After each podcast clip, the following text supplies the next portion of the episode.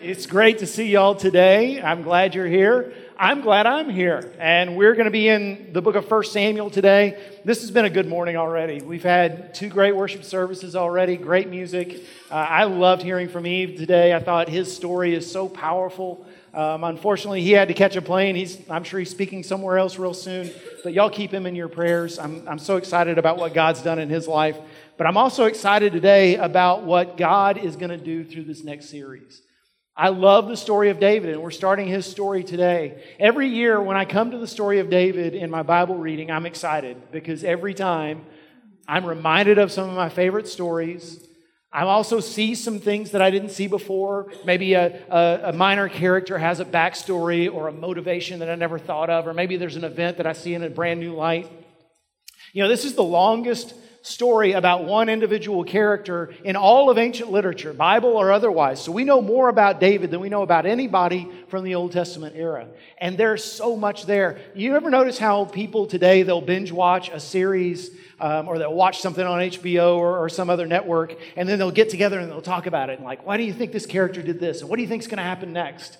You could absolutely do that with the story of David because there's so many details, so many characters so much, so many things happen. Um, and, and so you could just read the story of David as a really great story.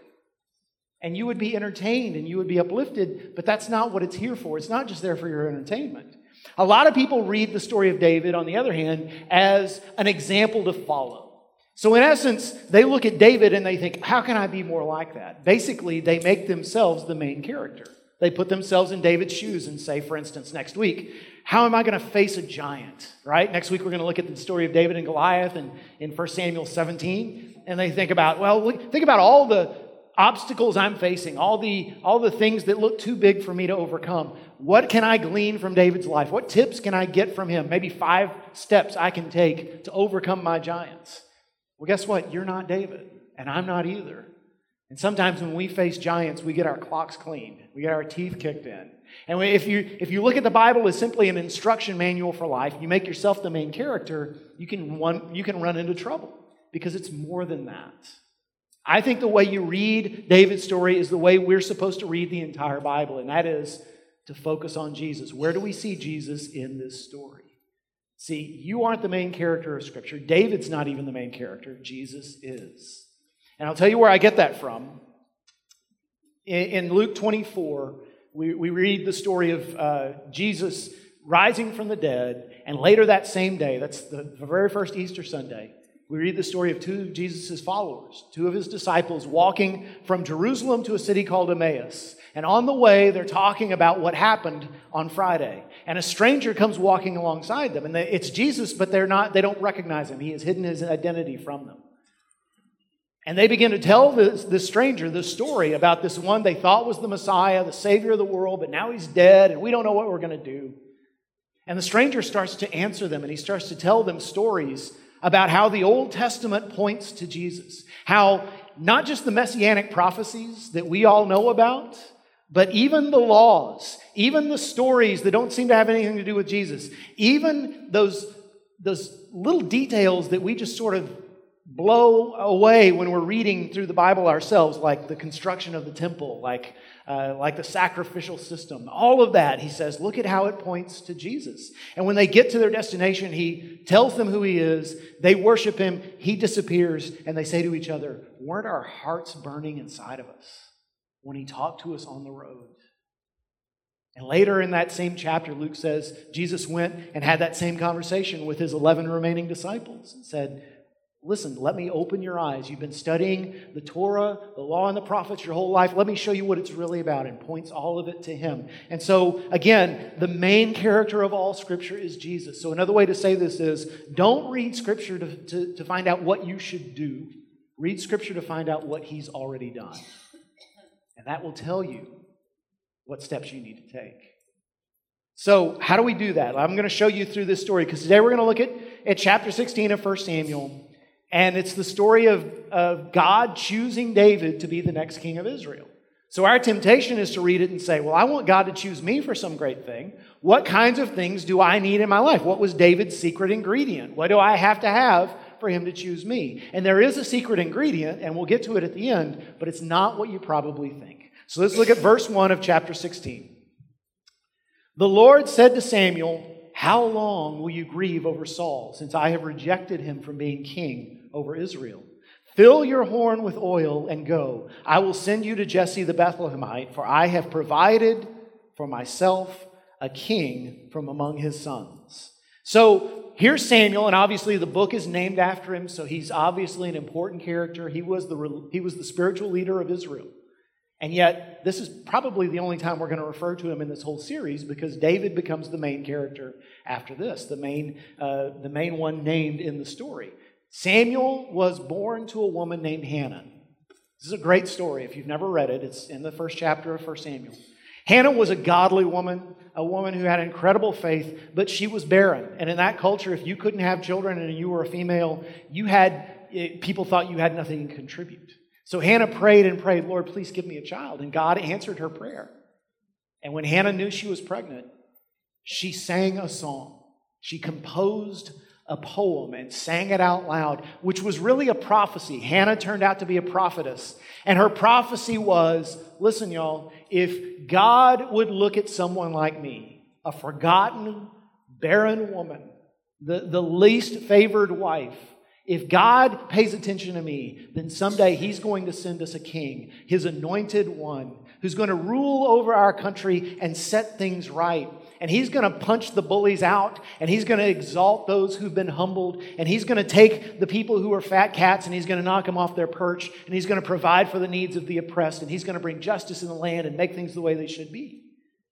Now remember, she's saying this when Israel has no king and has never had a king. So when Samuel grows up and, and he's this powerful prophet and he leads Israel as their spiritual leader and he rescues them from idolatry and he saves them from the Philistines, at one point God comes to him and says, Okay, Samuel, it's time for the Israelites to have a king. I want you to anoint Saul, the son of Kish. And so he finds this young man, this man a head taller than anybody else, and he anoints him with oil. And I'm sure when he's doing this, he's thinking to himself, finally, my mother's prophecy is fulfilled. This is the man who's going to make our country what it ought to be. This is the man who's going to set things right. But that's not what happened. Saul got off to a good start, but he turned out to be no more godly, no more just than the kings of the pagan nations around.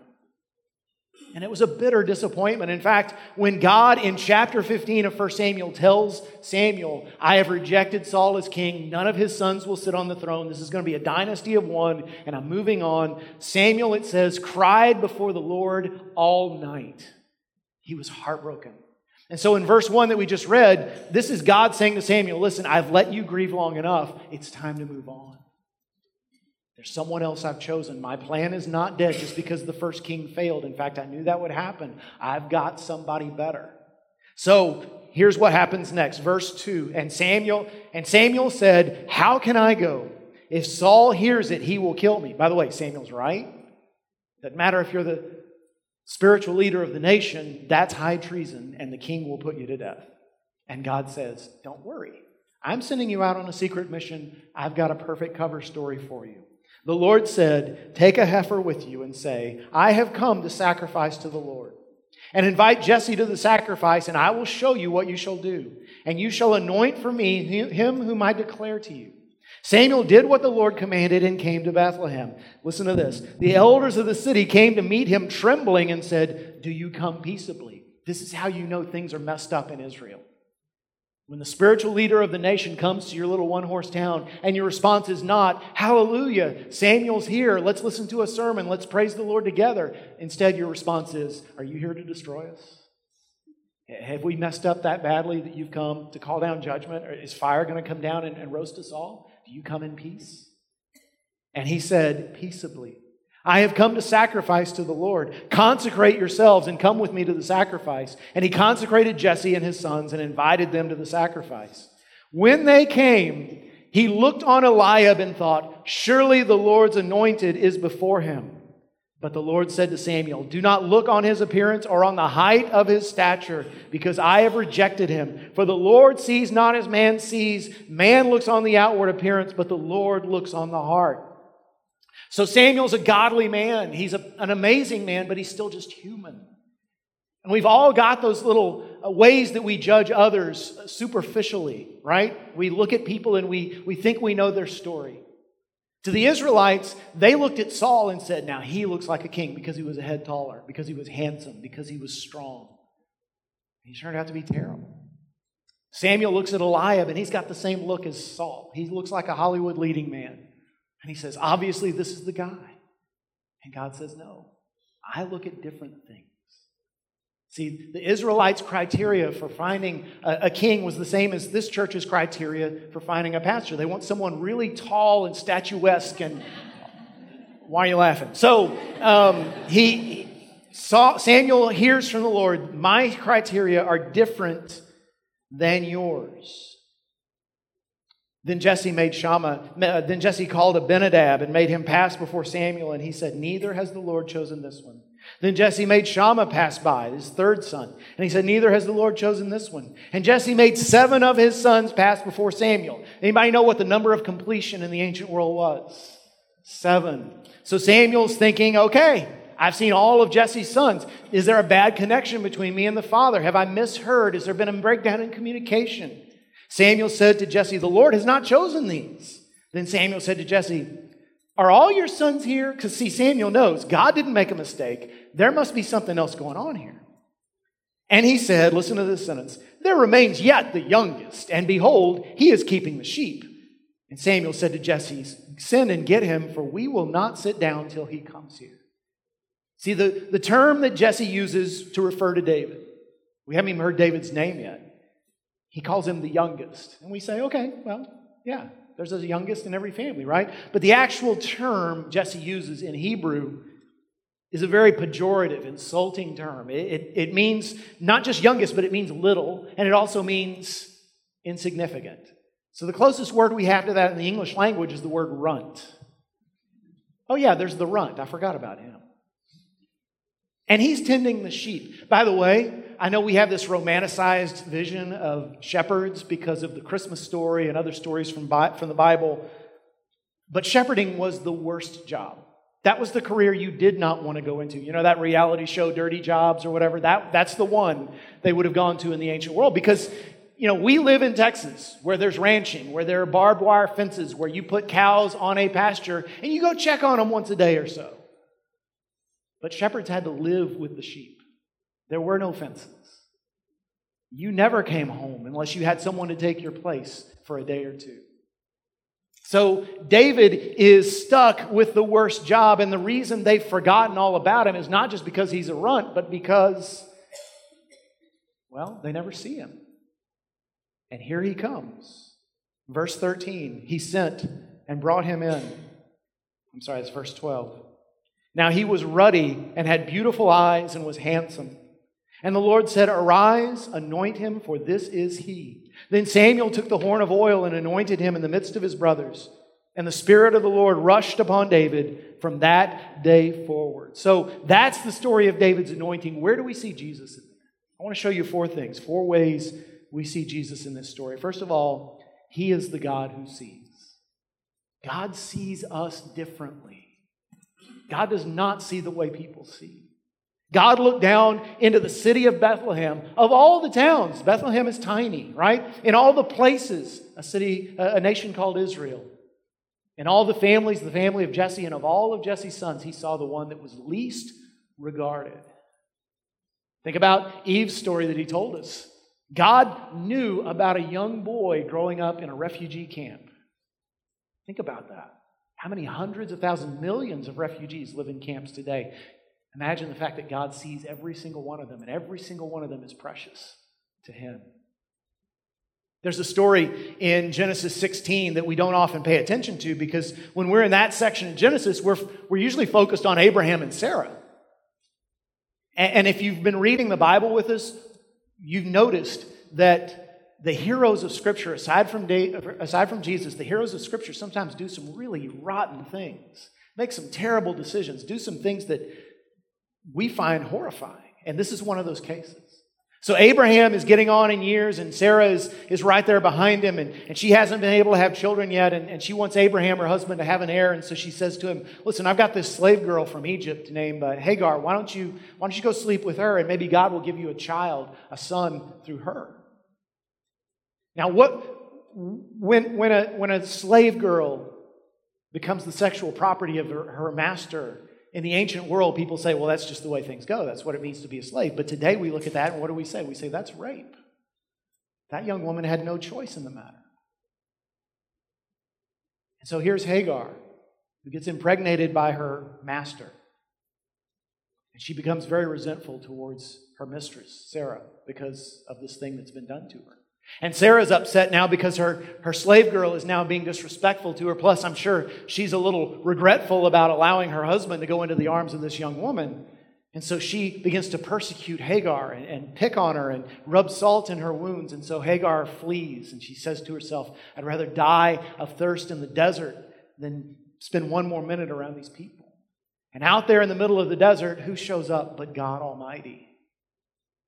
Appears to this young woman and says, I have a plan for you. Don't give up. I have a plan for your son. He'll be a great nation. And Hagar is so amazed that the God of the universe would look at her, a, a, slave, a foreigner, a rape victim, and say, You matter. I have a plan for you. That she actually gives God a brand new name. She calls him El Roi, which in Hebrew means the God who sees. And I'm here to tell you, you may think that you're insignificant, and you may think that you're not worthy of God's love, and you may think that you've done things that mean He could never accept you, but you're wrong. Because He sees you, He made you, and He has a plan for you. And nothing you can do will ever change that. Second thing we see from this He redeems the worst that can happen to us.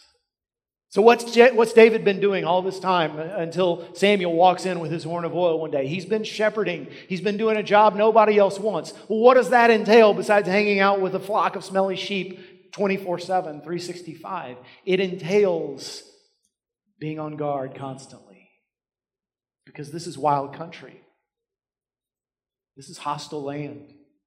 Next week, when we look at chapter 17, when David is talking about Goliath, he's going to tell King Saul, I have fought lions and I've fought bears. And I'm sure that's not all there was. I'm sure there were wolves. I'm sure there were, there were scorpions. There were snakes. There was all kind of bad stuff. There was disease. There were storms. Do you think David had to be on alert all the time? Do you think David had to be courageous for a young man? Do you think he had to be especially crafty in figuring out how am I, this pint sized shepherd, going to fight off an actual bear? He had to be all those things. Do you think any of those things came in handy when he stood across the ridge from a 10 foot tall giant? Yeah. See, God didn't force David into the shepherd field, God didn't make his brothers despise him and his dad forget him. That happened. And God said, Oh, is that what you're going to do? Well, here's what I'm going to do with that. You're going to throw that at my boy David. Well, I'm going to use that in his life to prepare him for greater things. And that's not all. You know what else happens in the sheep field? In between those moments of absolute terror, there are long stretches of intense boredom where you're just sitting around with nothing to do. Because let's face it, I, I raised sheep for three years when I was in 4 H until I got smart and switched over to pigs because they're a lot more interesting. Um, but sheep are dull, they're dumb. They're, I mean, the fact that we're compared to sheep in the Bible should tell you something. So David's sitting out there with nothing to do. And he finds out, as, as hopefully some of you have found out, that boredom is the seed garden of creativity. There's no creativity without having nothing to do. Constant stimulation, you're never going to come up with new ideas. It's only in those quiet moments when you're bored to tears and you start to let your mind wander. And what, what David's mind wanders to, because he's a young man who loves the Lord God, he begins to think up songs. Because God has given him a gift for music. He begins to think up songs of praise to God. And some of those songs are kind of bitter. Some of those songs are talking about, Lord, why are you letting this happen to us? And some of those songs are songs, hey, Lord, take down our enemies. And some of those songs are songs of instruction. And some are songs of praise. And they become the greatest songs ever written that we know as the book of Psalms in the Bible. One of which says, The Lord is my shepherd, I shall not want. He makes me lie down in green pastures. He leads me beside still waters. He restores my soul. He leads me in the paths of righteousness for his name's sake. Yea, though I walk through the valley of the shadow of death, I will fear no evil, for you are with me. Your rod and your staff, they comfort me. Do you seriously think that the king of a nation sat down one day and wrote that down? I don't think so at all. I think that came out of a time when a young man had all the time in the world and nothing else to do but think about how much he loved his Lord. See, whatever this world throws at you, and I don't, what I'm about to say, I don't say lightly because I know, I know the struggles some of you have right now, and I would not trade places with you because I know you're hurting. And there are some of you here that I don't even know what you're going through, and stuff that I probably couldn't handle even if you told me about it. So I'm not speaking casually when I say this. But whatever this world is doing to you right now or will do to you in the future, God is bigger than it. God sees you, God knows you, God has a way to take what the world throws at you and redeem it.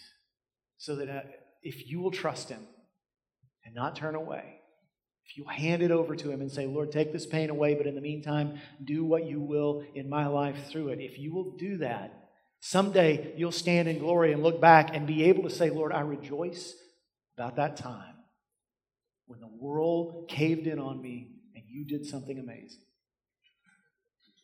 That's what Jesus is. He's the God who redeems the worst that can happen. And then, third, He is faithful and true. At the end of the story, it says, The Spirit of the Lord rushed upon David from that time forward. In the Old Testament, you may have noticed this. Whenever the Holy Spirit shows up in someone's life, they're suddenly empowered to do supernatural things. Think of Elijah, who the Spirit rushed upon him and he outran King Ahab's chariot from Mount Carmel to Jezreel. Think about Samson, who the Spirit of the Lord came upon him and he grabbed a young lion and ripped it in two that was about to bite his head off. David received the Holy Spirit on that day, and it changed him. He was already a faithful young man. Now he became empowered to do amazing things, things that he never could have done on his own. The same thing happened to Saul, by the way. If you look back at the story of Saul in 1 Samuel, when he was anointed king, the, the Spirit of God came upon him, and he got off to a great start, led Israel to a couple of fantastic victories. But guess what happened? Saul walked away from God. Saul decided to make some choices to put himself first. And here's the thing about Jesus Jesus is the ultimate gentleman. He will never force himself upon you. He will never force you to stay with him. He will let you go your own way. He will let you taste the bitter fruit of your own disobedience. And when your heart is broken and when you miss what you had with him and you turn to come home, guess what you'll find? You will find he hasn't moved one inch. He is still right there waiting for you. He is faithful and true. See, people look at David and they say, well, how can David be a man after God's own heart? After all, the Bible calls him that twice. Look at the terrible things David did. Look at the big mistakes he made, the huge sins he committed. How can this guy be a man after God's own heart? It's because deep down in his heart, David's, David's heart never changed, even when he sinned. His heart never changed, and his heart was, I desire to be glorifying to you, God. I desire to be obedient to you. And when he failed, he was upfront about it. He didn't make excuses, he didn't blame others. He just got down before the Lord and said, Lord, I have hurt you, I have wounded you. Please forgive me and restore to me the joy of my salvation. And when he was on the top, he gave God the glory all of his life. His desire was to be right with God, and God never left him. And God will never leave you. You know, in the book of Revelation, it says that Jesus has a name painted on his thigh that says, faithful and true. Think about that. He is the faithful and true one. And if you, one of you here today, could say, Man, I remember when I was walking with the Lord and I was on fire for him, and I, I don't know what happened to that person. All you have to do is turn, make one turn toward home, and he will receive you back. He hasn't changed. And then the fourth, fourth thing we see of Jesus in this story, he is the king we've been promised. See, this is Samuel's last big public act anointing Israel's king. And he says to himself, aha, this is the one God promised. This is the one my mother talked about. Obviously, Saul wasn't him, but now God says, this is a man after my own heart. This is the king who's going to make Israel right. This is the one who's going to, who's going to set things the way they ought to be and stand up for those who've been oppressed. And was David a great king? Absolutely. Militarily, politically, Israel never had a better king. He does some amazing things. We're going to talk about them over the next several weeks. But he wasn't the one that Hannah prophesied about. That one was still to come. See, centuries after 1 Samuel 16, there was another young woman who got pregnant against all the odds. Another baby born in Bethlehem. Another young mother who sings a song that sounds a whole lot like the song of Hannah. In fact, when you look it up in the, in the Gospels, what we call the Magnificat, the Song of Mary, sounds almost identical to the Song of Hannah. Again, here's Mary saying, Kings will be dethroned, rulers will be toppled, the forgotten will be remembered. The oppressed will be set free. Justice, freedom, righteousness will reign.